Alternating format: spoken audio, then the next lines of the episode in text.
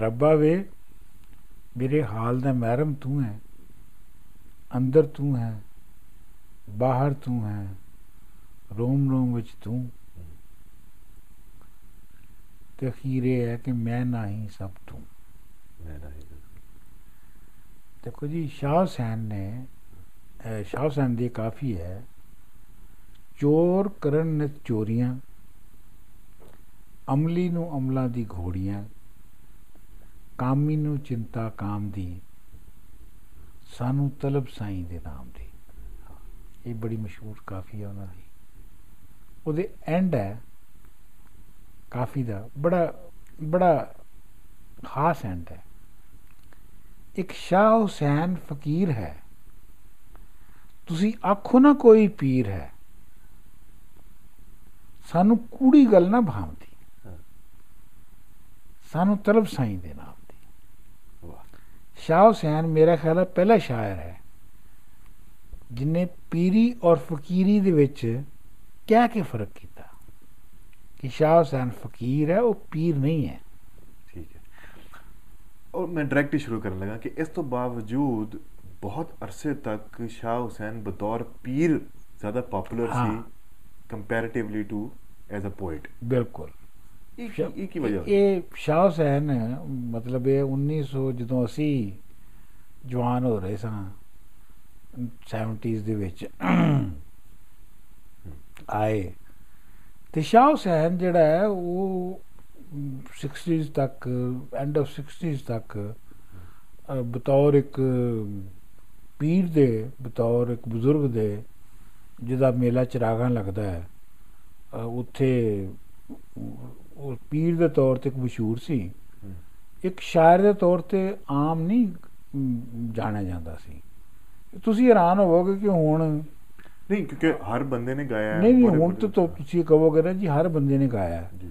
ਉਸ ਵੇਲੇ ਤੱਕ ਹਮਦ ਅਲੀ ਬੇਲਾ ਦਾ ਮਾਏ ਨਹੀਂ ਮੈਂ ਕਿੰਨੂੰ ਆਖਾਂ? ਦਰਦ ਵਿਛੋੜੇ ਦਾ ਹਾਲ। ਇਸ ਤੋਂ ਇਲਾਵਾ ਕਿਸੇ ਬੰਦੇ ਨੇ ਸ਼ਾਹ ਹੁਸੈਨ ਨੂੰ ਨਹੀਂ ਸੀ ਗਾਇਆ। ਤੁਸੀਂ ਇਸ ਇਹ ਸਾਰੀ ਡਿਵੈਲਪਮੈਂਟ ਜਿਹੜੀ ਹੈ 70 ਤੋਂ ਬਾਅਦ ਦੀ ਹੈ। 70s ਤੋਂ ਬਾਅਦ ਦੀ ਇਹ ਡਿਵੈਲਪਮੈਂਟ ਹੈ ਕਿ ਸਾਰੇ ਨੇ ਉਹਨੂੰ ਉਹਨੂੰ ਗਾਇਆ।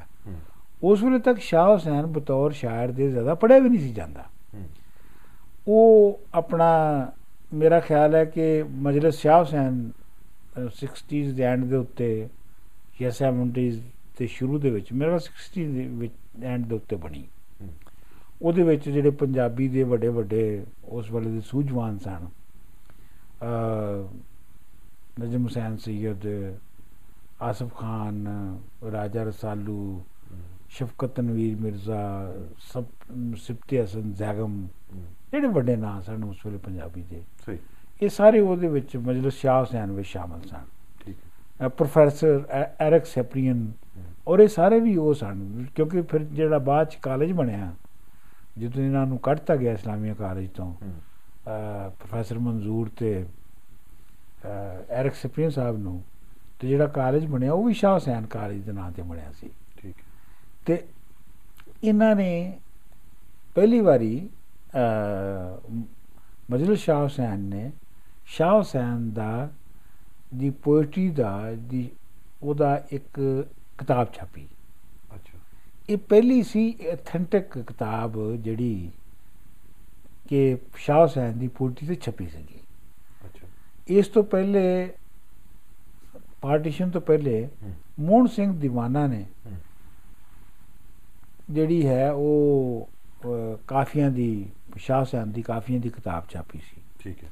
ਸੋ ਲਾਹੌਰ ਸ਼ਹਿਰ ਵਿੱਚ ਜਾਂ ਪੰਜਾਬ ਵਿੱਚ ਸ਼ਾਹ ਹੁਸੈਨ ਜਿਹੜਾ ਉਹ ਬਤੌਰ ਸ਼ਾਇਰ ਦੇ ਜਾਣਿਆ ਨਹੀਂ ਸੀ ਜਾਂਦਾ। ਠੀਕ ਹੈ। ਇਹ ਮਜਲਿਸ ਸ਼ਾਹ ਹੁਸੈਨ ਤੋਂ ਸਿਲਸਿਲਾ ਸ਼ੁਰੂ ਹੋਇਆ। ਫਿਰ ਤੁਹਾਨੂੰ ਪਤਾ ਕਿ ਇੱਕ ਸਾਡਾ ਆਪਣਾ ਗਰੁੱਪ ਸੀਗਾ। ਜਿਹੜਾ ਅਸੀਂ ਨਜਮ ਹੁਸੈਨ ਸੀ ਇਹਦੇ ਨਾਲ ਮਿਲ ਕੇ ਸ਼ੁਰੂ ਕੀਤਾ ਸੀ ਸੰਗਤ। ਉਹਦੇ ਵਿੱਚ ਸ਼ਾਹ ਹੁਸੈਨ ਪੜਿਆ ਗਿਆ। ਠੀਕ ਹੈ। ਇੱਕ ਇੱਕ ਕਾਫੀ ਕਰਕੇ ਉਹਨੂੰ ਪੜਿਆ ਜਾਂਦਾ ਸੀ।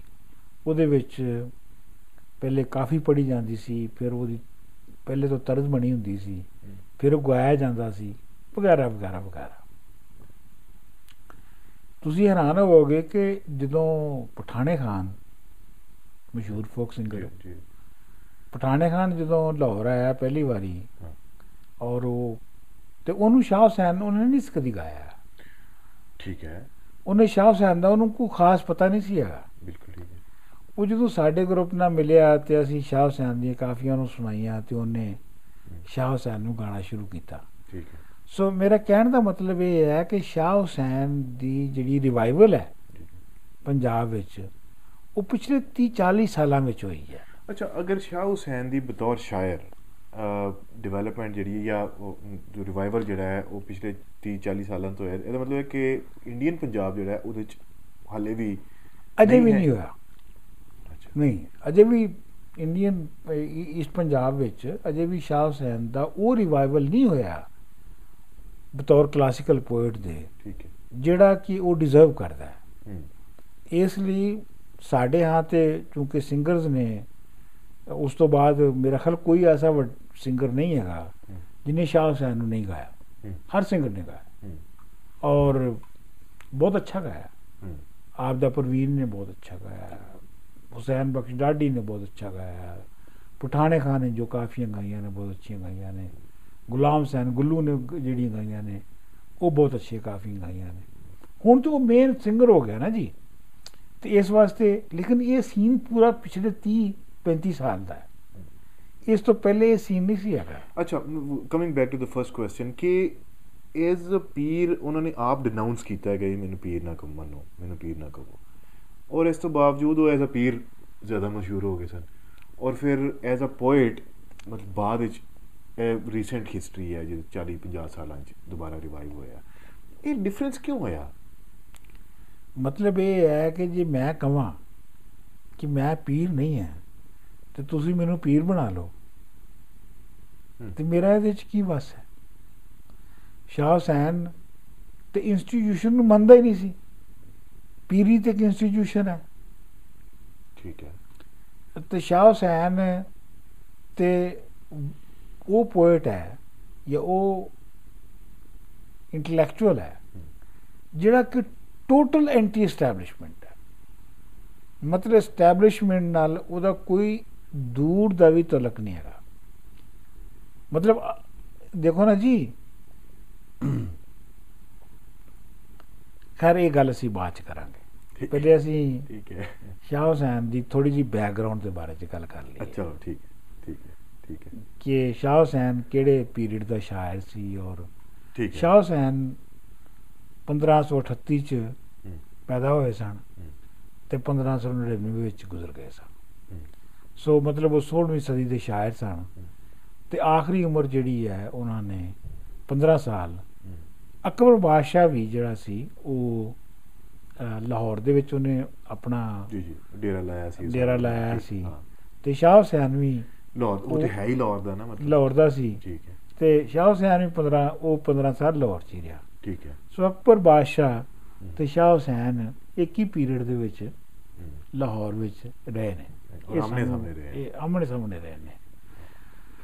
ਸ਼ਾਹ ਹੁਸੈਨ ਜਿਹੜੇ ਨੇ ਇਹਨਾਂ ਦੇ ਜਿਹੜੇ ਇਹ ਇਹਨਾਂ ਦੇ ਵਾਲਦ ਸਾਹਿਬ ਸਨ ਉਹ ਉਹਨਾਂ ਦਾ ਉਹਨਾਂ ਦਾ ਨਾਂ ਸੀ ਸ਼ੇਖ ਉਸਮਾਨ ਨਸਿਖੀਆ ਅੱਛਾ ਤੇ ਵੈਸੇ ਤੇ ਇਹ ਕਿਹਾ ਜਾਂਦਾ ਕਿ ਉਹਨਾਂ ਦੇ ਦਾਦਾ ਇਹ ਆਪਣਾ ਇੱਕ ਰਾਜਪੂਤਾਂ ਦੀ ਗੋਤ ਹੈ ਢੋਡੀ ਤੇ ਉਹਦੇ ਚੋਂ ਬਿਲੋਂਗ ਕਰਦੇ ਨੇ। ਵੈਸੇ ਤੇ ਕਿਹਾ ਜਾਂਦਾ ਕਿ ਉਹਨਾਂ ਦੇ ਦਾਦਾ ਜਾਂ ਉਹਨਾਂ ਦੇ ਹੋਏ ਸਨ। ਕਨਵਰਟਡ ਕਨਵਰਟ ਕਨਵਰਟ ਹੋਏ ਸਨ। ਪਰ ਮਤਲਬ ਇਹ ਹੈ ਕਿ ਜੀਤ ਸਿੰਘ ਸੀਤਲ ਔਰ ਬਾਕੀ ਹੋਰ ਬਹੁਤ ਸਾਰੇ ਬੰਦਿਆਂ ਨੇ ਇਹ ਰਿਸਰਚ ਕੀਤੀ ਹੈ ਕਿ ਐਕਚੁਅਲੀ ਸ਼ਾਹ ਹੁਸੈਨ ਦੇ ਜਿਹੜੇ ਵਾਲਦ ਸਾਹਿਬ ਸਨ ਅ, ਉਸਮਾਨ ਸ਼ੇਖ ਉਸਮਾਨ ਨੌਸਿਖੀਆ ਉਹ ਅਸਲ 'ਚ ਮੁਸਲਮਾਨ ਹੋਏ ਸਨ ਅੱਛਾ ਹਾਂ ਤੇ ਉਹ ਨੌਸਿਖੀਆ ਉਹਨਾਂ ਨੂੰ ਇਸ ਲਈ ਕਿਹਾ ਜਾਂਦਾ ਸੀ ਕਿ ਉਹ ਮੇਰਾ ਖਿਆਲ ਹੈ ਮੇਰਾ ਆਪਣਾ ذاتی ਖਿਆਲ ਇਹ ਹੈ ਕਿ ਉਹ ਕਿਸੇ ਹੋਰ ਇਲਾਕੇ 'ਚ ਕਿਸੇ ਰੂਰਲ ਇਲਾਕੇ 'ਚ ਰਹਿੰਦੇ ਸਨ ਹਾਂ। ਮੁਸਲਮਾਨ ਹੋ ਗਏ ਹਾਂ। ਉੱਥੇ ਸਰਵਾਈਵ ਨਹੀਂ ਸੀ ਕਰ ਸਕਦੇ ਅੱਛਾ ਅੱਛਾ ਅੱਛਾ ਤੇ ਉਹ ਲਾਹੌਰ ਆ ਗਏ ਠੀਕ ਹੈ ਉੱਥੇ ਆ ਕੇ ਉਹਨਾਂ ਨੇ ਜੁਲਾਇਆਂ ਦਾ ਪੇਸ਼ਾ ਇਖਤਿਆਰ ਕੀਤਾ। ਹਾਂ ਠੀਕ ਹੈ। ਤੇ ਜੁਲਾਇਆਂ ਦਾ ਪੇਸ਼ਾ ਤੇ ਤੁਹਾਨੂੰ ਪਤਾ ਕਾਫੀ ਸੋਫਿਸਟੀਕੇਟਡ ਪੇਸ਼ਾ ਹੈ ਉਹ 'ਚ ਕਾਫੀ ਸਿਖਲਾਈ ਦੀ ਲੋੜ ਹੈ। ਤੇ ਇਸ ਵਾਸਤੇ ਉਹਨਾਂ ਨੂੰ ਨਸਖੀਆ ਉਸਮਾਨ ਕਹਿੰਦੇ ਸਨ। ਅੱਛਾ ਅੱਛਾ। ਇਹ ਜਿਹੜਾ ਸ਼ਾਹ ਹੁਸੈਨ ਦੀ ਕਾਫੀਆਂ ਚ ਬਾਰ-ਬਾਰ ਆਉਂਦਾ ਨਾ ਚਰਖੇ ਦਾ ਤੇ ਉਹ ਇਸ ਵੇ ਨਾਲ ਆਉਂਦਾ ਹੈ। ਅਨੀ ਹੁਸੈਨੋ ਜੁਲਾਹਾ ਹਾਂ। ਦੇਖੋ ਨਾ। ਡਿਫਾਈਨ ਕਰਦੇ ਨੇ ਆਪਣੇ ਆਪ ਨੂੰ ਅਨੀ ਹੁਸੈਨੋ ਜੁਲਾਹਾ ਨਾ ਸਮੂਲ ਨੂੰ ਲਾਹਾ ਨਾ ਮੰਗਿਆ ਨਾ ਪਰਨਾਇਆ ਨਾ ਉਸ ਗੰਢ ਨਾ ਸਾਹਾ ਜੋ ਆਹਾ ਸੁਆਹਾ ਵਾਹ। ਅੱਛਾ ਹੁਣ ਮਤਲਬ ਸ਼ਾਹ ਹੁਸੈਨ ਦਾ ਇਹ ਜਿਹੜਾ ਜੁਲਾਹਾ ਹੈ ਨਾ ਇਹ ਅਸੀਂ ਆਮ ਤੌਰ ਤੇ ਸਿੰਪਲਿਸਿਟੀ ਦੇ ਵਿੱਚ ਇਹ ਕਹਿ ਦਿੰਦੇ ਆ ਕਿ ਜੀ ਸ਼ਾਹ ਹੁਸੈਨ ਦਾ ਪਿਓ ਚੂੰਕਿ ਜੁਲਾਹਾ ਸੀਗਾ। ਠੀਕ ਹੈ। ਇਸ ਵਾਸਤੇ ਸ਼ਾਹ ਹੁਸੈਨ ਆਪਣੇ ਆਪ ਨੂੰ ਜੁਲਾਹਾ ਕਹਿ ਰਿਹਾ ਫੈਕਟ ਇਹ ਨਹੀਂ ਹੈਗੀ। ਮਤਲਬ ਇਹ ਹੈ ਕਿ ਤੁਸੀਂ ਦੂਸਰੇ ਸ਼ਾਇਰਾਂ ਨੂੰ ਦੇਖਦੇ ਹੋ ਆਪਣੇ ਪਿਓਾਂ ਦੇ ਪੇਸ਼ੇ ਦੇ ਉੱਤੇ ਤੇ ਨਾ ਆਪਣੇ ਆਪ ਨੂੰ ਨਹੀਂ ਕਰਦੇ। ਹਾਂਜੀ। ਫੈਕਟ ਇਹ ਹੈਗਾ ਕਿ ਜੁਲਾਹਾ ਜਿਹੜਾ ਇੱਕ ਟਰਮ ਸੀਗੀ ਅੱਛਾ। ਜੁਲਾਹਾ ਇੱਕ ਖੁਦ ਟਰਮ ਸੀਗੀ ਕਿ ਜਿਹੜੇ ਨੌ ਮੁਸਲਮ ਨੇ। ਹੂੰ। ਠੀਕ ਹੈ। ਜਿਹੜੇ ਹਿੰਦੂ ਤੋਂ ਨੇ ਜਿਹੜੇ। ਥਰਡੀ ਜ਼ਾਤ ਦੇ ਲੋਕ ਠੀਕ ਠੀਕ ਠੀਕ ਠੀਕ ਥਰਡੀ ਜ਼ਾਤ ਦੇ ਲੋਕ ਮੁਸਲਮਾਨ ਹੁੰਦੇ ਸਨ। ਠੀਕ। ਉਹਨਾਂ ਦੀ ਇੱਕ ਜਨਰਲ ਟਰਮ ਸੀ ਜੁਲਾਹਾ। ਜਿਵੇਂ ਅੱਜ ਕੱਲ ਹੁਣ ਚੂੜਾ ਕਹਿ ਦਿੰਦੇ ਨੇ ਚੂੜਾ ਕਹਿੰਦੇ ਨੇ। ਠੀਕ। ਅੱਛਾ ਅੱਛਾ ਅੱਛਾ। ਇਹ ਇਹ ਮੈਨੇ ਸੀ ਉਹਦਾ। ਮਤਲਬ ਇਹ ਹੈ ਕਿ ਜਿਹੜੇ ਮੁਸਲਮਾਨ ਪੂਰੇ ਮੁਸਲਮਾਨ ਪੀਰੀਅਡ ਦੇ ਵਿੱਚ ਛੋਟੀਆਂ ਜ਼ਾਤਾਂ ਤੋਂ ਹੂੰ। ਕਨਵਰਟ ਹੋ ਕੇ ਹੂੰ, ਤੇ ਮੁਸਲਮਾਨ ਹੋਏ। ਹੂੰ। ਉਹਨਾਂ ਦੇ ਨਾਲ ਜਿਹੜਾ ਰਵਈਆ ਸੀਗਾ ਹੁਕਮਰਾਨਾਂ ਦਾ ਮੁਸਲਮਾਨ ਹੁਕਮਰਾਨਾਂ ਦਾ ਹੂੰ। ਜਿਹੜੇ ਸੈਂਟਰਲ ਏਸ਼ੀਆ ਔਰ ਅਫਗਾਨਿਸਤਾਨ ਔਰ ਇਸ ਇਲਾਕੇ ਚੋਂ ਆਏ ਸਨ। ਜੀ ਜੀ। ਉਹ ਰਵਈਆ ਜਿਹੜਾ ਸੀ ਉਹ ਉਹ ਸੀ ਜਿਹੜਾ ਅੰਗਰੇਜ਼ ਦਾ ਚੂੜੇ ਨਾਲ ਸੀ। ਮਸਲਨ ਹਿੰਦੁਸਤਾਨ ਦੇ ਵਿੱਚ ਜਿਹੜਾ ਛੋਟੀ ਜ਼ਾਤ ਦਾ ਬੰਦਾ ਹੈ ਉਹ ਈਸਾਈ ਹੋ ਗਿਆ। ਲੇਕਿਨ ਕਿਆ ਅੰਗਰੇਜ਼ ਨੇ ਉਹਦੀ ਕਲਾਸ ਅਪਲਿਫਟਿੰਗ ਕਰਤੀ ਉਹ ਵਿਚਾਰਾ ਚੂੜਾ ਦਾ ਚੂੜਾ ਹੀ ਰਿਹਾ। ਬਿਲਕੁਲ ਨਹੀਂ ਕੀਤੀ। ਔਰ ਔਰ ਔਰ ਉਹ ਕਨਵਰਟ ਐਸੀ ਵੇ ਨਾਲ ਹੋਇਆ ਕਿ ਉਹਨੂੰ ਉਹ ਰਿਗਾਰਡ ਰਿਸਪੈਕਟ ਮਿਲੇ। ਬਿਲਕੁਲ। ਲੇਕਿਨ ਉਹ ਨਹੀਂ ਮਿਲਿਆ। ਅੱਛਾ ਅੱਛਾ ਬਾਪ- ਹਿੰਦੁਸਤਾਨ ਦੇ ਵਿੱਚ ਮੁਸਲਮਾਨਾਂ ਦੀ ਹਿਸਟਰੀ ਹਿੰਦੁਸਤਾਨ ਦੇ ਵਿੱਚ ਜਦੋਂ ਅਸੀਂ ਕਹਿੰਦੇ ਨਾ ਮੁਸਲਮਾਨ ਮੁਸਲਮਾਨ ਕਿਹੜੇ? ਮੁਸਲਮਾਨ ਉਹ ਜਿਹੜੇ ਕਨਵਰਟ ਹੋਏ ਨੇ ਜਾਂ ਮੁਸਲਮਾਨ ਉਹ ਜਿਹੜੇ ਬਾਹਰੋਂ ਆਏ ਨੇ। ਠੀਕ ਹੈ ਠੀਕ ਹੈ। ਸੋ ਕਲਾਸ ਡਿਸਟਿੰਕਸ਼ਨ ਆ ਜਾਂਦੀ ਕਲਾ- ਕਲਾਸ ਬਿਲਕੁਲ class distinction so Shah Hussain ਦੇ ਜਿਹੜੇ ਵੜਕੇ ਸਨ ਜਾਂ ਕਮ ਸੇ ਕਮ ਉਹਨਾਂ ਦੇ ਜਿਹੜੇ ਵਾਲਾ ਸਾਹਿਬ ਸਨ ਇਹ ਉਹਨਾਂ ਲੋਕਾਂ 'ਚ ਸਨ ਜਿਹੜੇ ਕਿ ਹਿੰਦੂ ਮੁਸਲਮਾਨ ਹੋਏ ਸਨ। ਲੇਕਿਨ ਹਿੰਦੂ ਮੁਸਲਮਾਨ ਹੋਣ ਨਾਲ ਕੋਈ ਬੈਨੀਫਿਟ ਨਹੀਂ ਸੀ ਮਿਲਦਾ ਲੋਕਾਂ ਨੂੰ। ਉਹਨਾਂ ਨੂੰ ਵੀ ਕੋਈ ਨਹੀਂ ਮਿਲਿਆ। ਅੱਛਾ ਜੀ ਇਹ ਤੇ ਹੋ ਗਈ ਨਾ ਜਿਹਨੂੰ ਉਰਦੂ ਚ ਕਹਿੰਦੇ ਨੇ ਮੁਸਲਮਾਨੋਂ ਕੀ ਹਾਲਤ ਜ਼ਾਰ ਕਿ। ਉਹ ਚਾ ਭਾਵੇਂ ਕਨਵਰਟ ਹੋਏ ਹੋਣ ਉਸ ਤੋਂ ਬਾਵਜੂਦ ਕਲਾਸ ਤੇ ਜਿਹੜਾ ਡਿਫਰੈਂਸ ਸੀ ਨਾ ਉਹ ਉਹੀ ਰਹਿੰਦਾ ਹੈ। ਨਹੀਂ ਇਹਦੇ 'ਚ ਜਿਹੜੀ ਖਾਸ ਦੇਖਣ ਵਾਲੀ ਗੱਲ ਹੈ ਉਹ ਇਹ ਹੈਗੀ ਹੈ ਕਿ ਸ਼ਾਹ ਹੁਸੈਨ ਜਿਹੜਾ ਹੈ ਭਗਤ ਕਬੀਰ ਤੋਂ ਬਾਅਦ ਭਗਤ ਕਬੀਰ ਵੀ ਜੁਲਾਇਆ ਸੀ। ਜੀ ਜੀ। ਸ਼ਾਹ ਹੁਸੈਨ ਇੱਕ ਗੱਲ ਤੇ ਹੈਗੀ ਹੈ ਕਿ ਸ਼ਾਹ ਹੁਸੈਨ ਸ਼ਾਇਰ ਹੈ ਜਿਹੜਾ ਕਿ ਵਰਕਿੰਗ ਕਲਾਸ ਚੋਂ ਆਇਆ। ਠੀਕ ਹੈ। ਇੱਕ ਗੱਲ। ਦੂਜੀ ਗੱਲ ਪੰਜਾਬੀ ਦੇ ਕਲਾਸੀਕਲ ਪੋਇਟਸ ਦੇ ਵਿੱਚੋਂ ਜਾਂ ਕਮ ਅਜ਼ ਕਮ ਮਤਲਬ 18ਵੀਂ 19ਵੀਂ ਸਦੀ ਤੱਕ ਸ਼ਾਹ ਹੁਸੈਨ ਬਾਦ ਸ਼ਾਇਰ ਹੈ ਜਿਹੜਾ ਕਿ ਜਿਹੜਾ ਕਿ ਅਸ਼ਰਾਫੀਆ ਚੋਂ ਨਹੀਂ ਹੈਗਾ। ਠੀਕ ਹੈ। ਅਸ਼ਰਾਫੀਆ ਤੋਂ ਮੁਰਾਦ ਮੇਰੀ ਇਹ ਹੈਗੀ ਹੈ ਕਿ ਜਿਹੜਾ ਕਿ ਇਮੀਗ੍ਰੈਂਟਸ ਐਲੀਟ ਵਿੱਚੋਂ ਨਹੀਂ ਆਇਆ। ਮਸਲਨ ਬਾਬਾ ਫਰੀਦ ਜਿਹੜੇ ਨੇ ਉਹਨਾਂ ਦੇ ਜਿਹੜੇ ਵਡਕੇ ਸਨ ਉਹ ਵੀ ਬਾਹਰੋਂ ਆਏ ਸਨ। ਠੀਕ ਹੈ। ਬੁੱਲੇ ਸ਼ਾਹ ਦੇ ਵਡਕੇ ਵੀ ਬਾਹਰੋਂ ਆਏ ਸਨ। ਸੈਯਦ ਸਨ। ਵਾਰਿਸ ਸ਼ਾਹ ਦੇ ਵੀ ਸੈਯਦ ਸਨ। ਠੀਕ ਹੈ। ਸੋ ਜਾਂ ਤੇ ਨਾਨਕ ਇੰਡੀਜਨਸ ਸੀਗਾ। ਠੀਕ ਹੈ। ਲੇਕਿਨ ਇਹ ਕਨਸੈਪਟ ਇਹਦੇ ਚ ਇਹਦੇ ਸਾਨੂੰ ਯਾ- ਯਾਦ ਰੱਖਣਾ ਚਾਹੀਦਾ ਕਿ ਜਿਹੜੇ ਬਾਹਰੋਂ ਆਉਂਦੇ ਨੇ ਉਹ ਬੜਾ ਸੁਪੀਰੀਅਰ ਉਹਨਾਂ ਦਾ ਉਹ ਰਹਿੰਦਾ ਹੈ। ਹਾਂ ਮਤਲਬ ਮੈਂ ਇਹ ਨਹੀਂ ਕਹਿ ਰਿਹਾ ਕਿ ਉਹ ਘੱਟ ਨਹੀਂ ਹੈ ਵੱਧ ਨੇ। ਠੀਕ ਹੈ। ਪਰ ਇਹ ਫੈਕਟ ਹੈਗਾ ਹੈ ਕਿ ਨਾਨਕ ਤੋਂ ਬਾਅਦ ਜਿਹੜਾ ਸ਼ਾਹ ਹੁਸੈਨ ਹੈ ਉਹ ਇੱਕ ਇੰਡੀਜਨਸ ਪੋਇਟ ਹੈ ਜਿਹੜਾ ਕਿ ਲੋਕਲ ਹਿੰਦੂ ਤੋਂ ਮੁਸਲਮਾਨ ਹੋਏ ਨੇ। ਠੀਕ ਹੈ ਠੀਕ ਹੈ। ਸੋ ਮਤਲਬ ਇਹ ਗੱਲ ਜਿਹੜੀ ਹੈ ਨਾ ਇਹ ਇੱਕ ਬੇਸ ਲਾਈਨ ਹੈ। ਇਹਦਾ ਕਿੰਨਾ ਫ਼ਰਕ ਪੈਂਦਾ ਹੈ ਜਾਂ ਨਹੀਂ ਪੈਂਦਾ ਇਹਦਾ। ਇਹ ਮਤਲਬ ਇਹ ਹੈ ਕਿ ਧਿਆਨ ਚ ਰਹਿਣਾ ਚਾਹੀਦਾ ਹੈ। ਠੀਕ ਹੈ ਠੀਕ ਖੈਰ ਮਤਲਬ ਜਿਹੜੀ ਸ਼ਾਹ ਹੁਸੈਨ ਹੋਰਾਂ ਦੀ ਜਿਹੜੀ ਅਰਲੀ ਏਜ ਹੂੰ ਕਹਿੰਦੇ ਨੇ ਜਿਹਨਾਂ ਟਕਸਾਲੀ ਦਰਵਾਜ਼ੇ ਅਹ, ਮੌਲਾਨਾ ਅਬੂ ਬਕਰ ਦੇ ਮਦਰਸੇ 'ਚ ਪੜਿਆ ਹੂੰ ਔਰ ਫਿਰ ਉਹ ਆਪਣਾ 30 35 ਸਾਲ ਤੱਕ ਉਹ ਇਸ ਦੇ ਵਿੱਚ ਪੜ੍ਹਨ ਪੜ੍ਹਾਈ ਵਿੱਚ ਲੱਗੇ ਰਹੇ। ਹੂੰ ਇਸ ਦੌਰਾਨ ਇੱਕ ਸ਼ਾਹ ਬਹਿਲੂਲ ਦਰਿਆਈ ਸ- ਸਨ ਚਨਿਓੜ ਦੇ। ਉਹਨਾਂ ਦੇ ਆਪ ਮੁਰੀਦ ਸਨ। ਠੀਕ ਹੈ। ਤੇ ਕੁਰਾਨ ਵੀ ਵਿਜ਼ ਕੀਤਾ। ਔਰ ਸਾਰੀ ਸਾਰੀ ਰਾਤ ਦਰਿਆ ਰਾਵੀ ਦੇ ਉੱਤੇ ਵਿੱਚ ਖਲੋ ਕੇ ਤੇ ਆਪ ਦੀਆਂ ਬਾਤਾਂ ਵੀ ਕੀਤੀਆਂ। ਤੇ ਇੱਕ ਦਿਨ ਆਪ ਇਮਾਮਤ ਕਰ ਰਹੇ ਸਨ। ਅੱਛਾ। ਮਸਜਿਦ ਵਿੱਚ ਕਿਸੇ ਨਮਾਜ਼ ਕਿਸੇ ਨਮਾਜ਼ ਦੀ ਇਮਾਮਤ ਕਰ ਰਹੇ ਸਨ। ਉਹਦੇ ਵਿੱਚ ਜਦੋਂ ਇਹ ਆਇਤ ਆਈ ਕਿ ਦੁਨੀਆ ਜਿਹੜੀ ਹੈ ਉਹ ਹਿੱਸਣ ਖੇਡਣ ਦੀ ਥਾਂ ਹੈ। ਠੀਕ ਹੈ। ਤੇ ਆਪ ਹੱਸਦੇ ਹੱਸਦੇ ਜਮਾਤ ਕਰਾਉਂਦੇ ਛੱਡ ਕੇ ਤੇ ਉਥੋਂ ਬਾਹਰ ਨਿਕਲ ਗਏ। ਬਾਹਰ ਨਿਕਲ ਗਏ ਔਰ ਉਸ ਤੋਂ ਬਾਅਦ ਆਪ ਨੇ ਆਪਣਾ ਕੀ ਕਹਿੰਦੇ ਨੇ ਡਾਂਸ ਕਰਨਾ ਔਰ ਉਹ ਸ਼ੁਰੂ ਕਰ ਦਿੱਤਾ। ਮਤਲਬ ਇਹ ਹੈ ਕਿ ਅ, ਬਲੋਲ ਦਰਿਆਈ ਨੂੰ ਜਾ ਕੇ ਲੋਕਾਂ ਦੱਸਿਆ ਕਿ ਜੀ ਤੇਰਾ ਮਰੀਦ ਤੇ ਬਿਲਕੁਲ ਹੀ ਅਜੀਬੋ ਗਰੀਬ ਹੋ ਗਿਆ ਹੈ ਬਾਗੀ ਹੋ ਗਿਆ ਹੈ। ਹੂੰ, ਤੁਹਾਨੂੰ ਸਮਝਾਓ ਜਾ ਕੇ। ਤੇ ਬਲੋਲ ਦਰਿਆਈ ਵਾਪਸ ਆਏ। ਤੇ ਉਹਨਾਂ ਨੇ ਆ ਕੇ ਸ਼ਾਹ ਹੁਸੈਨ ਨੂੰ ਕਿਹਾ ਕਿ ਤੂੰ ਬੰਦਾ ਬਣ ਤੇ ਜਮਾਤ ਕਰਵਾ। ਅੱਛਾ। ਤੇ ਸ਼ਾਹ ਹੁਸੈਨ ਨੇ ਜਮਾਤ ਕਰਵਾਉਣੀ ਸ਼ੁਰੂ ਕਰਤੀ। ਅੱਛਾ। ਉਹ ਫਿਰ ਇੱਕ ਕੁਰਾਨ ਦੀ ਆਇਤ ਆਈ ਜਿਹਦੇ ਵਿੱਚ ਜਿਹਦਾ ਆਲਮੋਸਟ ਮਕਸਦ ਇਹੋ ਹੀ ਸੀਗਾ ਕਿ ਇਹ ਦੁਨੀਆ ਜਿਹੜੀ ਹੈ ਇਹ ਰਹਿਣ ਦੀ ਇੰਜੋਏ ਕਰਨ ਦੀ ਜਗ੍ਹਾ ਹੈਗੀ ਹੈ। ਤੇ ਆਪ ਹੱਸਦੇ ਹੱਸਦੇ ਫਿਰ ਅੱਗੋਂ ਨਿਕਲ ਗਏ। ਹੂੰ। ਸੋ ਉਸ ਤੋਂ ਬਾਅਦ ਸ਼ਾਹ ਹੁਸੈਨ ਜਿਹੜਾ ਹੈ ਉਹ ਸ਼ਾਹ ਹੁਸੈਨ ਹੋਰੀ ਜਿਹੜੇ ਨੇ ਉਹ ਲਾਹੌਰ ਦੇ ਵਿੱਚ ਇੱਕ ਮਲੰਗ ਦੇ ਤੌਰ ਦੇ ਉੱਤੇ ਇੱਕ ਡਾਂਸਿੰਗ ਔਰ ਸ਼ਰਾਬ ਪੀਣੀ ਹੈ ਔਰ ਡਾਂਸ ਕਰਨਾ ਹੈ ਔਰ ਵਗੈਰਾ ਵਗੈਰਾ ਵਗੈਰਾ। ਉਹ ਮੌਲਾਨਾ ਇੱਕ ਹਿਸਟੋਰੀਅਨ ਹੈ ਸਰਹੰਦੀ।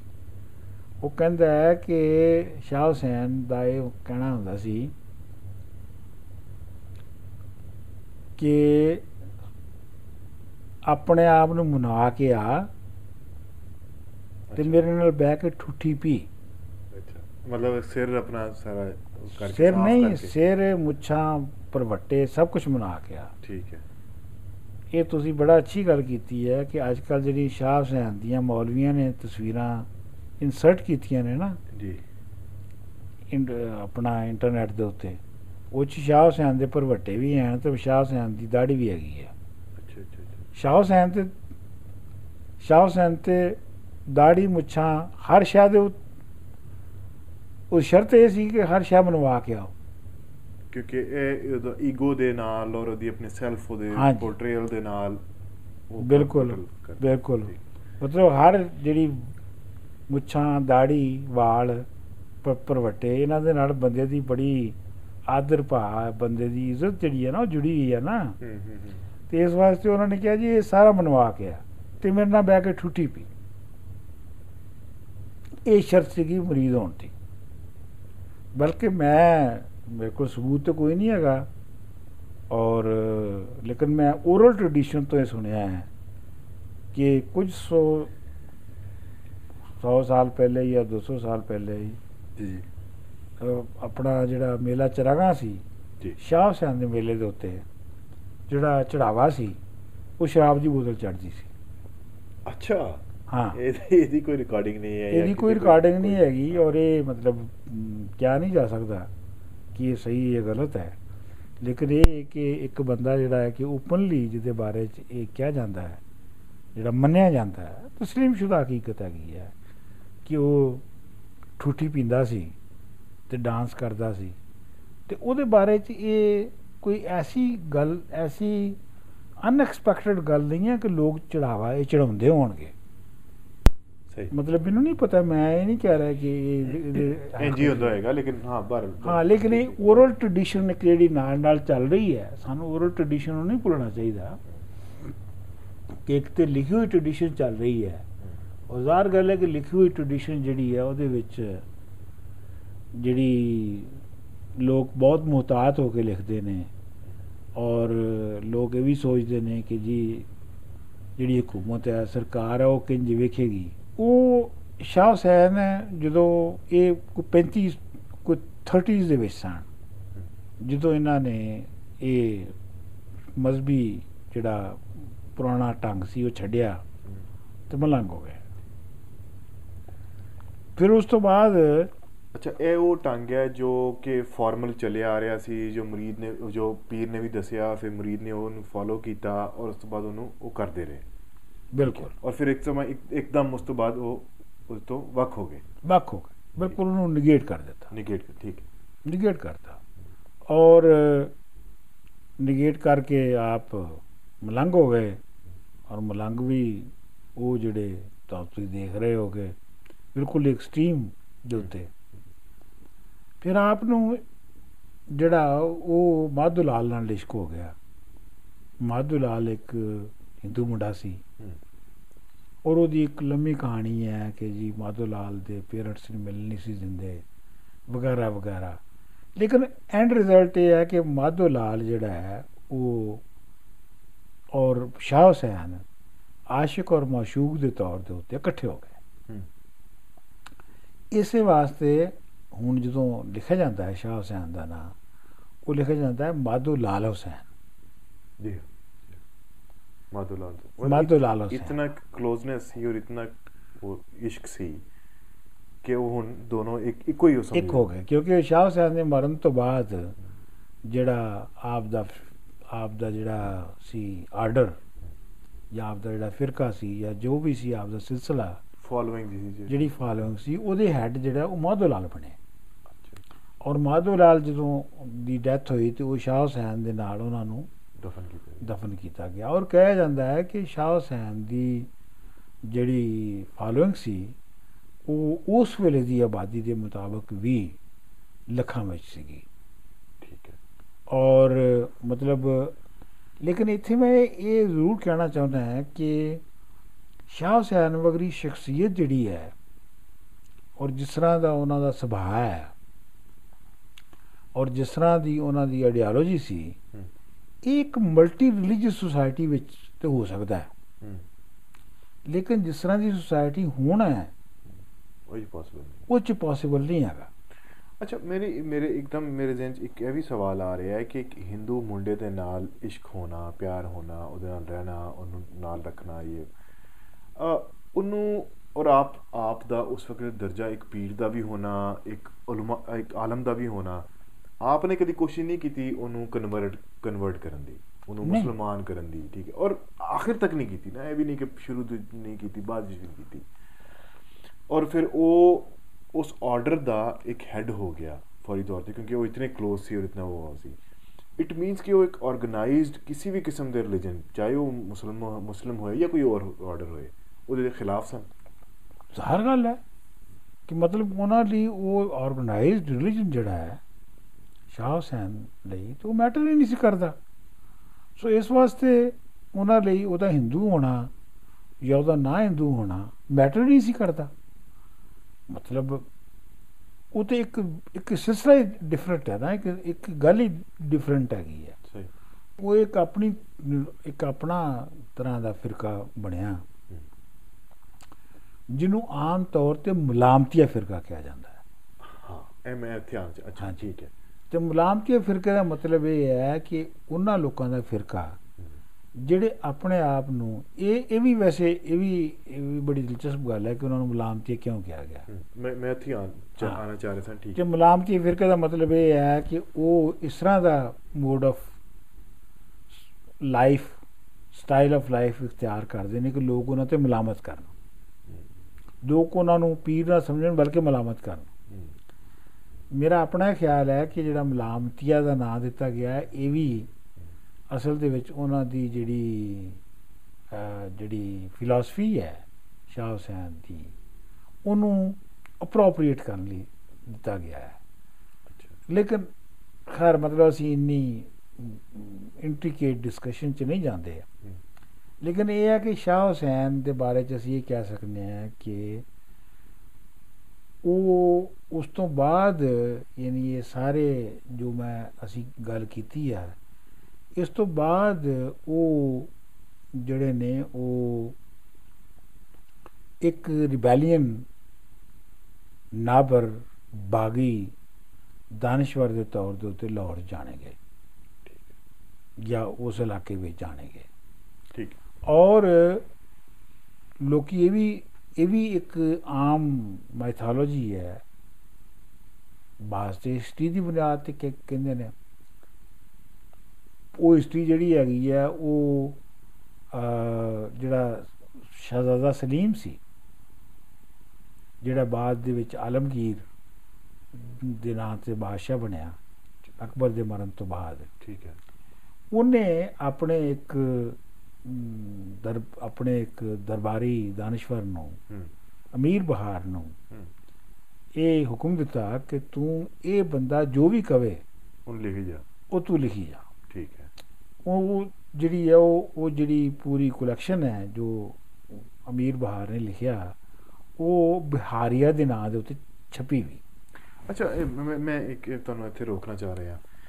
ਇਹਦੀ ਦੋ ਰੀਜ਼ਨਸ ਹੋ ਸਕਦੀਆਂ ਨੇ ਕਿ ਜੀ ਉਹਨੇ ਆਰਡਰ ਕੀਤਾ ਕਿ ਬਈ ਤੂੰ ਐ ਜੋ ਕਹਿ ਰਿਹਾ ਲਿਖੀ ਜਾ। ਇੱਕ ਇਹ ਹੁੰਦਾ ਸਪਾਈਂਗ ਕਿ ਬਈ ਜੋ ਕਹਿ ਰਿਹਾ ਨਾ ਪਤਾ ਹੋਵੇ ਸਾਨੂੰ ਕਿ ਕੀ ਕਹਿ ਰਿਹਾ ਤਾਂ ਕਿ ਉਹਨੂੰ ਕਾਊਂਟਰ ਕੀਤਾ ਜਾਏ। ਦੂਸਰਾ ਹੋ ਸਕਦਾ ਕਿ ਇਤਨੀ ਅਕੀਦਤ ਹੋਵੇ ਕਿ ਜੀ ਹੁਣ ਮੈਂ ਤੇ ਚੁੰਕੇ ਪ੍ਰਿੰਸ ਹਾਂ ਜਾਂ ਮੈਂ ਬਾਦਸ਼ਾਹ ਹਾਂ ਉਹ ਮੈਂ ਉੱਥੇ ਨਹੀਂ ਜਾ ਸਕਦਾ ਤੇ ਇਹ ਕਿ ਮੈਨੂੰ ਪਤਾ ਹੋਵੇ ਕਿ ਪੀਰ ਸਾਹਿਬ ਕੀ ਕਹਿ ਰਹੇ ਨੇ ਤਾਂ ਕਿ ਉਹਨੂੰ ਫੋਲੋ ਜਾਏ। ਇਹਦੇ ਵਿੱਚ ਦੋਨੇ ਦੋਨੋਂ ਤਰ੍ਹਾਂ ਦੀਆਂ ਨਾ ਦੋਨੋਂ ਤਰ੍ਹਾਂ ਦੀਆਂ ਗੱਲਾਂ ਕਹੀਆਂ ਗਈਆਂ ਨੇ। ਕਿ ਇੱਕ ਤੇ ਹੈ ਕਿ ਸ਼ਾਹ ਹੁਸੈਨ ਦੀ ਮਾਨਤਾ ਬਹੁਤ ਸੀ ਅਕਬਰ ਦੀ ਫੈਮਿਲੀ 'ਚ। ਠੀਕ ਹੈ। ਇਹ ਵੀ ਕਿਹਾ ਜਾਂਦਾ ਹੈ। ਠੀਕ ਹੈ। ਲੇਕਿਨ ਇਹ ਹੈ ਕਿ ਨਾਲ ਇਹ ਵੀ ਕਿਹਾ ਜਾਂਦਾ ਹੈ ਕਿ ਕਿਉਂਕਿ ਹੁਸੈਨ ਸ਼ਾਹ ਹੁਸੈਨ ਦੀ ਮਾਨਤਾ ਲੋਕਾਂ 'ਚ ਇੰਨੀ ਜ਼ਿਆਦਾ ਸੀਗੀ ਕਿ ਜਿਹੜੀ ਮੁਗਲ ਸਲਤਨਤ ਹੈ ਅਕਬਰ ਬਾਦਸ਼ਾਹ ਦਾ ਦਰਬਾਰ ਜਿਹੜਾ ਹੈ ਉਹਨੂੰ ਇਹ ਵੀ ਸੋਚਣਾ ਪੈਂਦਾ ਸੀ ਕਿ ਜਿਸ ਬੰਦੇ ਦੀ ਇੰਨੀ ਮਾਨਤਾ ਹੈ ਅਗਰ ਇਹ ਬਗਾਵਤ ਤੇ ਆਏ ਤੇ ਕੀ ਕਰ ਕਰ ਸਕਦਾ ਹੈ? ਲਿਹਾਜ਼ਾ ਇਹਦੀਆਂ ਜਿਹੜੀਆਂ ਮੂਵਮੈਂਟਸ ਨੇ ਉਹਨਾਂ ਨੂੰ ਮੋਨੀਟਰ ਕਰਨਾ ਬਹੁਤ ਜ਼ਰੂਰੀ ਹੈ। ਠੀਕ ਹੈ। ਅੱਛਾ ਉਹ ਜਿਹੜੀ ਅਕਬਰ ਫੈਮਿਲੀ ਇਤਨਾ ਕੁ ਜਿਹੜਾ ਤੁਸੀਂ ਗੱਲ ਕੀਤੀ ਹੈ ਉਹ ਤੇ ਪੋਸੀਬਲ ਮੇਰਾ ਮੇਰਾ ਸਿਰਫ ਸਵਾਲ ਹੈ ਕਿ ਉਹ ਪੋਸੀਬਲ ਇਸ ਵਜ੍ਹਾ ਨਾਲ ਨਹੀਂ ਹੈ ਕਿਉਂਕਿ ਜਿਹੜਾ ਅਕਬਰ ਦਾ ਜਿਹੜਾ ਉਹਨਾਂ ਨੇ ਜਿਹੜਾ ਇੰਟਰੋਡਿਊਸ ਕਰਾਇਆ ਸੀ ਦੀਨ ਇਲਾਹੀ ਉਹ ਤੇ ਟੋਪ ਟੋਟਲੀ ਆਪੋਜ਼ਿਟ ਹੋਇਆ ਹੋਇਆ ਨਹੀਂ ਪਰ। ਇੱਕ ਦੇਖੋ। ਜੀ। ਅਕਬਰ ਦਾ ਦੀਨੇ ਲਾਈ ਜਿਹੜਾ ਹੈ ਜੀ। ਔਰ ਜਿਹੜਾ ਸ਼ਾਹ ਹੁਸੈਨ ਔਰ ਮਾਧੋ ਦਾ ਜਿਹੜਾ ਯੂਨਿਟੀ ਹੈ ਉਹਨਾਂ 'ਚ ਫ਼ਰਕ ਹੈ। ਠੀਕ ਬਿਲਕੁਲ ਹੈ। ਉਹ ਫ਼ਰਕ ਇਹ ਹੈਗਾ ਕਿ ਅਕਬਰ ਜਿਹੜਾ ਹੈ ਉਹ ਹਿੰਦੁਸਤਾਨ ਦੀ ਰੂਲਿੰਗ ਕਲਾਸ ਨੂੰ ਇੱਕ ਕਰਨ ਦੀ ਕੋਸ਼ਿਸ਼ ਕਰ ਰਿਹਾ ਹੈ। ਬਿਲਕੁਲ ਠੀਕ ਹੈ। ਉਹ ਆਵਾਮ ਨੂੰ ਇੱਕ ਕਰਨ ਦੀ ਕੋਸ਼ਿਸ਼ ਨਹੀਂ ਕਰ ਰਿਹਾ। ਬਿਲਕੁਲ ਠੀਕ ਹੈ ਜਿਹੜਾ ਮਾਧੋ ਲਾਲ ਔਰ ਸ਼ਾਹ ਹੁਸੈਨ ਦਾ ਮੇਲ ਹੈ ਉਹ ਆਵਾਮ ਦਾ ਮੇਲ ਹੈ। ਠੀਕ ਹੈ। ਸੋ ਲਿਹਾਜ਼ਾ ਤੁਹਾਡਾ ਕੀ ਖਿਆਲ ਹੈ ਕਿ ਜੇ ਇੱਕ ਬਾਦਸ਼ਾਹ ਸੈਕੂਲਰ ਹੋਵੇ ਔਰ ਉਹ ਹਿੰਦੂਆਂ ਦੇ ਖਿਲਾਫ ਨਾ ਹੋਵੇ ਤੇ ਕਿਆ ਉਹ ਆਵਾਮ ਦੇ ਆਵਾਮ ਦੋਸਤ ਹੋ ਜਾਂਦਾ ਬਿਲਕੁਲ ਨਹੀਂ ਹੋਏਗਾ ਨਹੀਂ ਹੋਏਗਾ? ਔਰ ਉਹਦੀ ਸਾਨੂੰ ਸਭ ਤੋਂ ਵੱਡੀ ਮਿਸਾਲ ਇਸ ਗੱਲ ਤੋਂ ਮਿਲਦੀ ਹੈ ਕਿ ਸਭ ਤੋਂ ਵੱਡਾ ਜਿਹੜਾ ਵਾਕਿਆ ਉਸ ਜ਼ਮਾਨੇ ਦਾ ਪੰਜਾਬ ਦੀ ਹਿਸਟਰੀ 'ਚ ਮਿਲਦਾ ਹੈ ਉਹ ਇਹ ਮਿਲਦਾ ਹੈ ਕਿ ਅਕਬਰ ਬਾਦਸ਼ਾਹ ਦੇ ਖਿਲਾਫ ਦੁੱਲੇ ਭੱਟੀ ਨੇ ਬਗਾਵਤ ਕੀਤੀ। ਬਿਲਕੁਲ ਠੀਕ ਹੈ। ਠੀਕ ਹੈ? ਔਰ ਦੁੱਲੇ ਭੱਟੀ ਜਿਹੜਾ ਦੁੱਲੇ ਭੱਟੀ ਨੇ ਉਹਦੇ ਖਿਲਾਫ ਬਗਾਵਤ ਕੀਤੀ ਔਰ ਦੁੱਲੇ ਭੱਟੀ ਨੂੰ ਫਾਂਸੀ ਲਾਈ ਗਈ। ਠੀਕ ਹੈ। ਦੁੱਲੇ ਭੱਟੀ ਨੂੰ ਫਾਂਸੀ ਦੁੱਲੇ ਭੱਟੀ ਨੇ ਬਗਾਵਤ ਕਿਉਂ ਕੀਤੀ? ਇਸ ਵਾਸਤੇ ਕਿ ਅਕਬਰ ਬਾਦਸ਼ਾਹ ਦਾ ਜਿਹੜਾ ਕਲੈਕਸ਼ਨ ਦਾ ਮਾਲੀਏ ਦਾ ਨਿਜ਼ਾਮ ਸੀ ਉਹਨੇ ਇੰਨਾ ਸਖਤ ਕਰ ਦਿੱਤਾ ਔਰ ਇੰਨਾ ਟਾਈਟ ਕਰ ਦਿੱਤਾ ਔਰ ਇੰਨਾ ਵਧਾ ਦਿੱਤਾ ਕਿ ਜਿਹੜੀ ਜਿਹੜੀ ਪੰਜਾਬ ਦੀ ਪੈਜ਼ੈਂਟਰੀ ਸੀ ਵਾਈ ਬੀਜੀ ਵਾਲੇ ਲੋਕ ਸਨ ਬਿਲਕੁਲ ਖਤਮ ਉਹਨਾਂ ਦੀ ਹਾਲਤ ਬਹੁਤ ਹੀ ਖਰਾਬ ਹੋ ਗਈ। ਬਲਕਿ ਹਿਸਟੋਰੀਅਨ ਜਿਹੜੇ ਨੇ ਪ੍ਰੋਗਰੈਸਿਵ ਹਿਸਟੋਰੀਅਨ ਉਹ ਇਹ ਕਹਿੰਦੇ ਨੇ ਕਿ ਜੀ ਜਿੰਨੀ ਭੈੜੀ ਹਾਲਤ ਅਕਬਰ ਬਾਦਸ਼ਾਹ ਦੇ ਜ਼ਮ- ਜ਼ਮਾਨੇ ਵਿੱਚ ਪੈਜ਼ੈਂਟਰੀ ਦੀ ਸੀ ਉਹ ਕਦੀ ਵੀ ਨਹੀਂ ਸੀ। ਸੋ ਲਿਹਾਜ਼ਾ ਸਾਨੂੰ ਸਮਝ ਆਉਂਦੀ ਹੈ ਕਿ ਦੁੱਲੇ ਭੱਟੀ ਨੇ ਬਗਾਵਤ ਕਿਉਂ ਕੀਤੀ? ਲੇਕਿਨ coming back to Shah Hussain ਇਹ ਕਿਹਾ ਜਾਂਦਾ ਹੈ ਕਿ ਜਿਸ ਵੇਲੇ ਆਪਣਾ ਫਾਂਸੀ ਹੋ ਰਹੀ ਸੀ ਦੁੱਲੇ ਭੱਟੀ ਨੂੰ ਤੇ ਸ਼ਾਹ ਹੁਸੈਨ ਉਸ ਮਜਮੇ 'ਚ ਮੌਜੂਦ ਸੀ।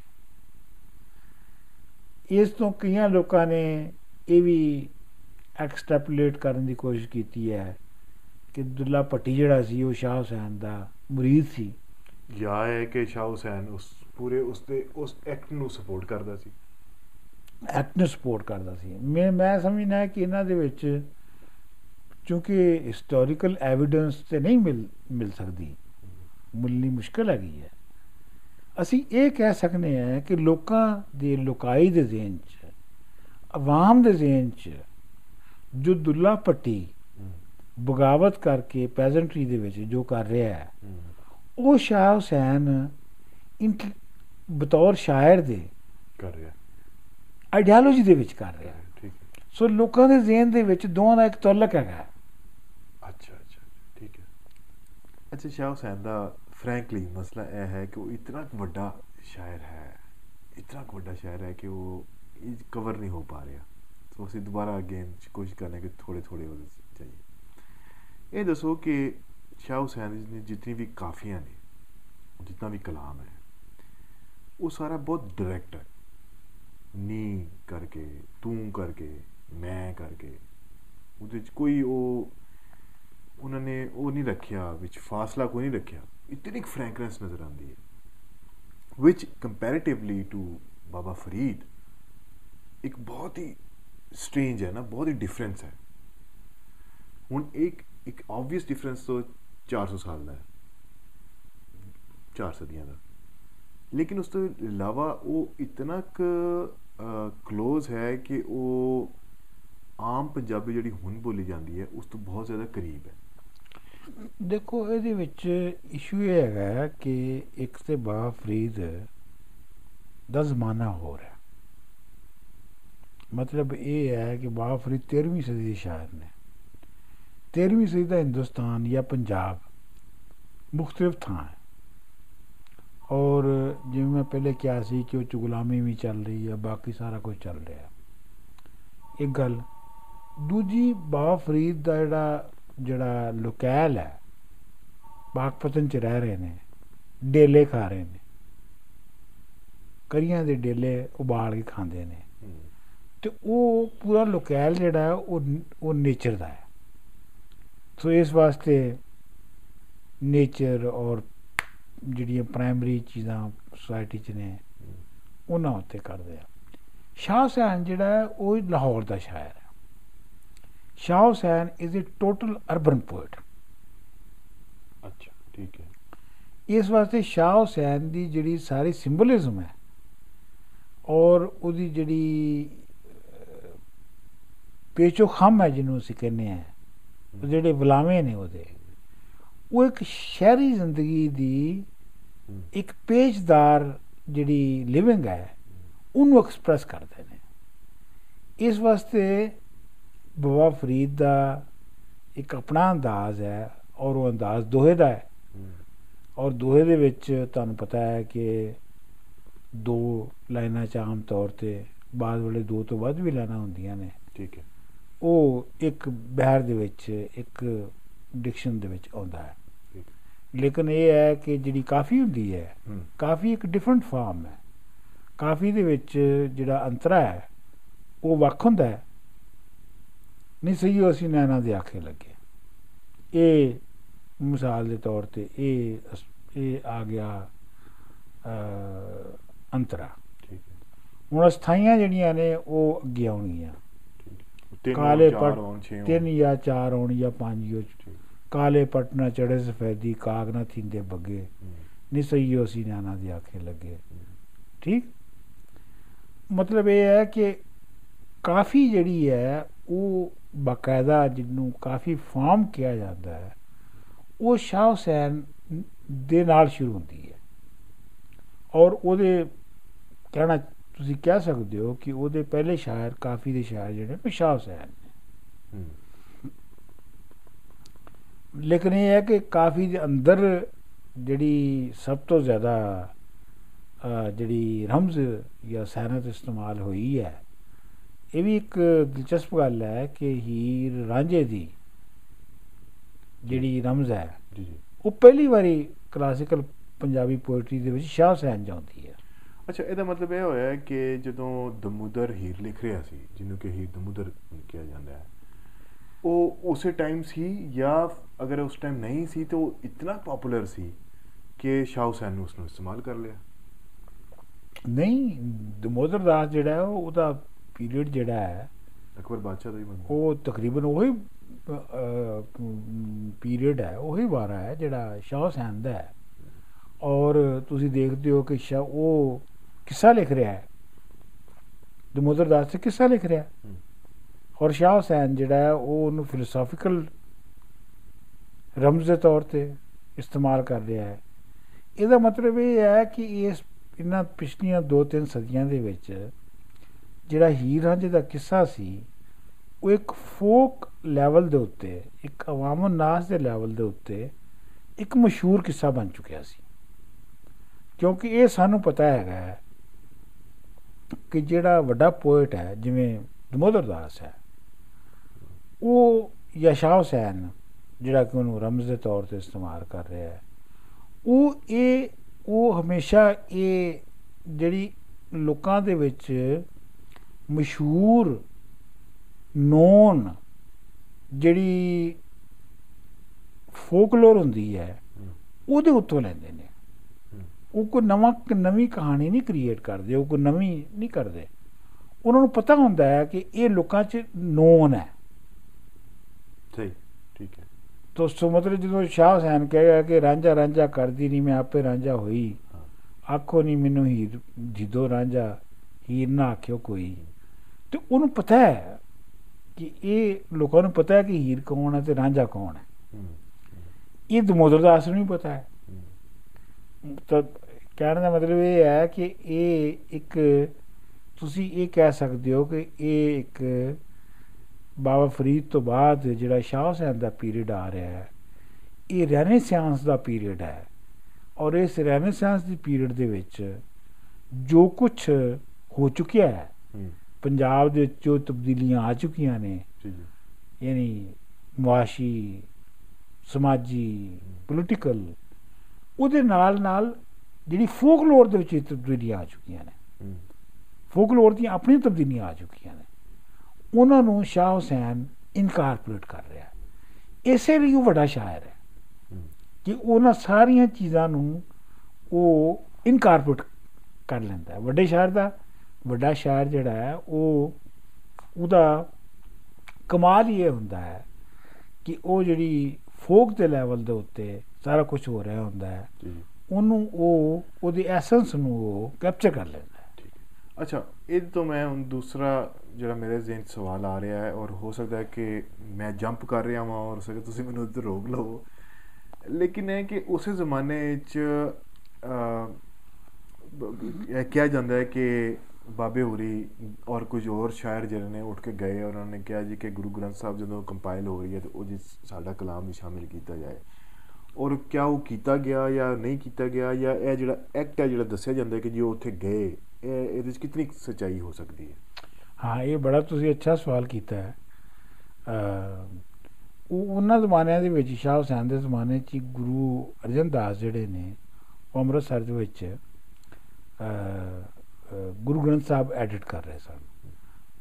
ਮਤਲਬ Guru Granth Sahib is an edited an edited book ਵਿੱਚ ਉਹਦੇ ਵਿੱਚ ਭਗਤ ਕਬੀਰ ਦਾ ਕਲਾਮ ਵੀ ਹੈ ਉਹਦੇ ਵਿੱਚ ਬਾਬਾ ਫਰੀਦ ਦਾ ਕਲਾਮ ਵੀ ਹੈ। ਬਲਕਿ ਬਾਬਾ ਫਰੀਦ ਦਾ ਕਲਾਮ ਮੋਸਟਲੀ ਮਿਲਾ ਹੀ ਸਾਨੂੰ ਗੁਰੂ ਗ੍ਰੰਥ ਸਾਹਿਬ ਤੋਂ ਹੈ। ਠੀਕ ਹੈ। ਕਿਹਾ ਜਾਂਦਾ ਹੈ ਕਿ ਸ਼ਾਹ ਹੁਸੈਨ ਤੇ ਹੋਰ ਤਿੰਨ ਭਗਤ ਪੋਇਟ ਕਾਨਾ ਛੱਜੂ ਤੇ ਪੀਲੂ। ਇਹ ਚਾਰ ਸ਼ਾਇਰ ਜਿਹੜੇ ਸਨ ਇਹ ਅੰਮ੍ਰਿਤਸਰ ਗਏ ਆਪਣਾ ਕਲਾਮ ਲੈ ਕੇ। ਔਰ ਇਹਨਾਂ ਨੇ ਜਾ ਕੇ ਕਿਹਾ ਕਿ ਜੀ ਗੁਰੂ ਅਰਜਨ ਸਾਹਿਬ ਨੂੰ। ਕਿ ਤੁਸੀਂ ਸਾਡਾ ਕਲਾਮ ਸ਼ਾਮਲ ਕਰ ਲਓ ਗੁਰੂ ਗ੍ਰੰਥ ਸਾਹਿਬ 'ਚ। ਅੱਛਾ। ਤੇ ਗੁਰੂ ਸਾਹਿਬ ਨੇ ਇਹਦਾ ਕੋਈ ਪੋਜ਼ਿਟਿਵ ਜਵਾਬ ਨਹੀਂ ਦਿੱਤਾ। ਅੱਛਾ। ਉਹਨਾਂ ਨੇ ਕੋਈ ਇਸ ਤਰ੍ਹਾਂ ਦੀ ਗੱਲ ਕੀਤੀ ਕਿ ਤੁਹਾਨੂੰ ਪਤਾ ਹੈ ਕਿ ਜੋ ਅੱਲਾ ਕਰੇਗਾ ਹੋਏਗਾ। ਠੀਕ ਹੈ। ਅੱਛਾ। ਹੁਣ ਇਹਦੇ ਉੱਤੇ ਇਹਦੇ ਉੱਤੇ ਬੜੀ ਕੰਟਰੋਵਰਸੀ ਹੈ। ਉਹਦੇ ਤੇ ਕਈ ਕਈ ਕਈ ਕਈ ਤਰ੍ਹਾਂ ਦੇ ਖਿਆਲ ਨੇ। ਮਿਸਾਲ ਦੇ ਤੌਰ ਦੇ ਉੱਤੇ ਇੱਕ ਖਿਆਲ ਇਹ ਵੀ ਕੀਤਾ ਜਾਂਦਾ ਹੈ ਜਿਹੜਾ ਕਿ ਖੁਦ ਸਿੱਖ ਸਿੱਖ ਸਿੱਖ ਹਿਸਟੋਰੀਅਨਸ ਕਰਦੇ ਨੇ। ਹੂੰ। ਕਿ ਐਸਾ ਹੋਣਾ ਮੁਮਕਿਨ ਨਹੀਂ ਹੈ। ਅੱਛਾ। ਉਹਦੀ ਵਜ੍ਹਾ ਇਹ ਹੈ ਕਿ ਉਹ ਕਹਿੰਦੇ ਨੇ ਕਿ ਜੀ ਸ਼ਾਹ ਹੁਸੈਨ ਦੀ ਮਾਨਤਾ ਜਿਹੜੀ ਸੀ ਹੂੰ। ਉਹ ਲੱਖਾਂ ਵਿੱਚ ਸੀ। ਔਰ ਗੁਰੂ ਅਰਜਨ ਸਾਹਿਬ ਦੀ ਮਾਨਤਾ ਉਦੋਂ ਬਹੁਤ ਛੋਟੀ ਸੀ। ਠੀਕ ਹੈ। ਇਸ ਵਾਸਤੇ ਇਹ ਪੋਸੀਬਲ ਨਹੀਂ ਹੈ ਕਿ ਉਹ ਜਾਣ ਪੋਸੀਬਲ ਨਹੀਂ ਹੈ ਕਿ ਸ਼ਾਹ ਹੁਸੈਨ ਤੁਰ ਕੇ ਗੁਰੂ ਅਰਜਨ ਸਾਹਿਬ ਕੋਲ ਗਏ ਹੋਣ। ਇਹ ਕੁਝ ਜ਼ਿਆਦਾ ਮੁਮਕਿਨ ਨਹੀਂ ਹੈਗਾ। ਲੱਗ ਲੱਗਦਾ ਨਹੀਂ ਹੈ ਕਿ ਜੋ ਹੈ ਹੋਏਗਾ। ਹੈ ਇੱਕ ਗੱਲ। ਦੂਜੀ ਗੱਲ, ਜਿਹੜੇ ਇਹ ਮੰਨਦੇ ਨੇ ਕਿ ਸ਼ਾਹ ਹੁਸੈਨ ਪੂਰੀ ਲੈ ਕੇ ਗਏ ਕਲਾਮ ਤੇ ਗੁਰੂ ਅਰਜਨ ਦਾਸ ਸਾਹਿਬ ਨੇ ਸ਼ਾਮਲ ਨਹੀਂ ਕੀਤਾ, ਉਹ ਕਹਿੰਦੇ ਨੇ ਕਿ ਸ਼ਾਇਦ ਜਿਹੜਾ ਗੁਰੂ ਗ੍ਰੰਥ ਸਾਹਿਬ ਦੇ ਵਿੱਚ ਉਹ ਸਿਰਫ ਉਹ ਕਲਾਮ ਸ਼ਾਮਲ, ਉਹਨਾਂ ਲੋਕ, ਉਹਨਾਂ ਸ਼ਾਇਰਾਂ ਦਾ ਕਲਾਮ ਸ਼ਾਮਲ ਕੀਤਾ ਗਿਆ, ਜਿਨ੍ਹਾਂ ਨੇ ਘਰ ਗ੍ਰਸਤੀ ਵੀ ਚਲਾਈ। ਅੱਛਾ ਮਿਸਾਲ ਦੇ ਤੌਰ ਤੇ। ਬਾਬਾ ਫਰੀਦ ਹੋ ਗਿਆ। ਨਹੀਂ ਬਾ ਫਰੀਦ ਹੋ ਗਿਆ। ਭਗਤ ਕਬੀਰ ਹੋ ਗਿਆ। ਭਗਤ ਕਬੀਰ ਹੋ ਲੇਕਿਨ ਮੀਰਾਬਾਈ ਦੀ ਸ਼ਾਇਰੀ ਨਹੀਂ ਸ਼ਾਮਲ ਕੀਤੀ ਗਈ। ਸੋ ਸ਼ਾਹ ਹੁਸੈਨ ਦੀ ਸ਼ਾਇਰੀ ਵੀ ਸ਼ਾਮਲ ਨਹੀਂ ਕੀਤੀ ਗਈ। ਕਿਉਂਕਿ ਇਹ ਵੀ ਇਹ ਤੇ ਗ੍ਰਸਤੀ ਦੇ ਬਿਲਕੁਲ ਹੀ ਅਪੋਜ਼ਡ ਸਨ। ਠੀਕ ਹੈ। ਸੋ ਮਤਲਬ ਇਹ ਹੈ ਕਿ ਲੇਕਿਨ ਗੁਰੂ ਗ੍ਰੰਥ ਸਾਹਿਬ ਦੇ ਵਿੱਚ ਉਹ ਸ਼ਾਇਰੀ ਸ਼ਾਮਲ ਨਹੀਂ ਕੀਤੀ ਗਈ। ਪ੍ਰੋਫੈਸਰ ਜੀਤ ਸਿੰਘ ਸੀਤਲ ਜਿਹੜਾ ਹੈ ਉਹਨੇ ਉਹਦੀ ਇੱਕ ਕਿਤਾਬ ਹੈਗੀ ਆ ਉਹਨੇ ਮੇਰਾ ਆਪਣਾ ਇਹ ਖਿਆਲ ਹੈ ਕਿ ਜੀਤ ਸਿੰਘ ਸੀਤਲ ਦਾ ਇਹ ਖਿਆਲ ਸੀਗਾ ਹੋਏਗਾ ਉਹਦੇ ਜ਼ਿਹਨ ਦੇ ਵਿੱਚ ਕਿ ਸ਼ਾਹ ਹੁਸੈਨ ਗੁਰੂ ਗ੍ਰੰਥ ਸਾਹਿਬ ਵਿੱਚ ਸ਼ਾਮਲ ਹੋਣਾ ਚਾਹੀਦਾ ਸੀ। ਤੇ ਸੀਤਲ ਸਾਹਿਬ ਨੇ ਇੱਕ ਕਿਤਾਬ ਲਿਖੀ ਆ ਉਹਦੇ ਵਿੱਚ ਉਹਨਾਂ ਨੇ ਇੱਕ ਪਾਸੇ ਗੁਰੂ ਗ੍ਰੰਥ ਸਾਹਿਬ ਦੇ ਵਿੱਚ ਜਿਹੜੀਆਂ ਬਾਣੀਆਂ ਆਈਆਂ ਨੇ ਠੀਕ ਹੈ। ਉਹ ਲਿਖੀਆਂ ਨੇ ਤੇ ਉਹਦੇ ਨਾਲ ਸ਼ਾਹ ਹੁਸੈਨ ਦੀਆਂ ਕਾਫੀਆਂ ਲਿਖੀਆਂ ਨੇ। ਅੱਛਾ। ਔਰ ਇਹ ਸਾਬਤ ਕਰਨ ਦੀ ਕੋਸ਼ਿਸ਼ ਕੀਤੀ ਹੈ ਕਿ ਸ਼ਾਹ ਹੁਸੈਨ ਉਹ ਕੋਸ਼ਿਸ਼ ਕਹਿ ਰਿਹਾ ਸੀ ਜੋ ਜੋ ਗੁਰੂ ਗ੍ਰੰਥ ਸਾਹਿਬ ਕਹਿ ਰਿਹਾ ਸੀ।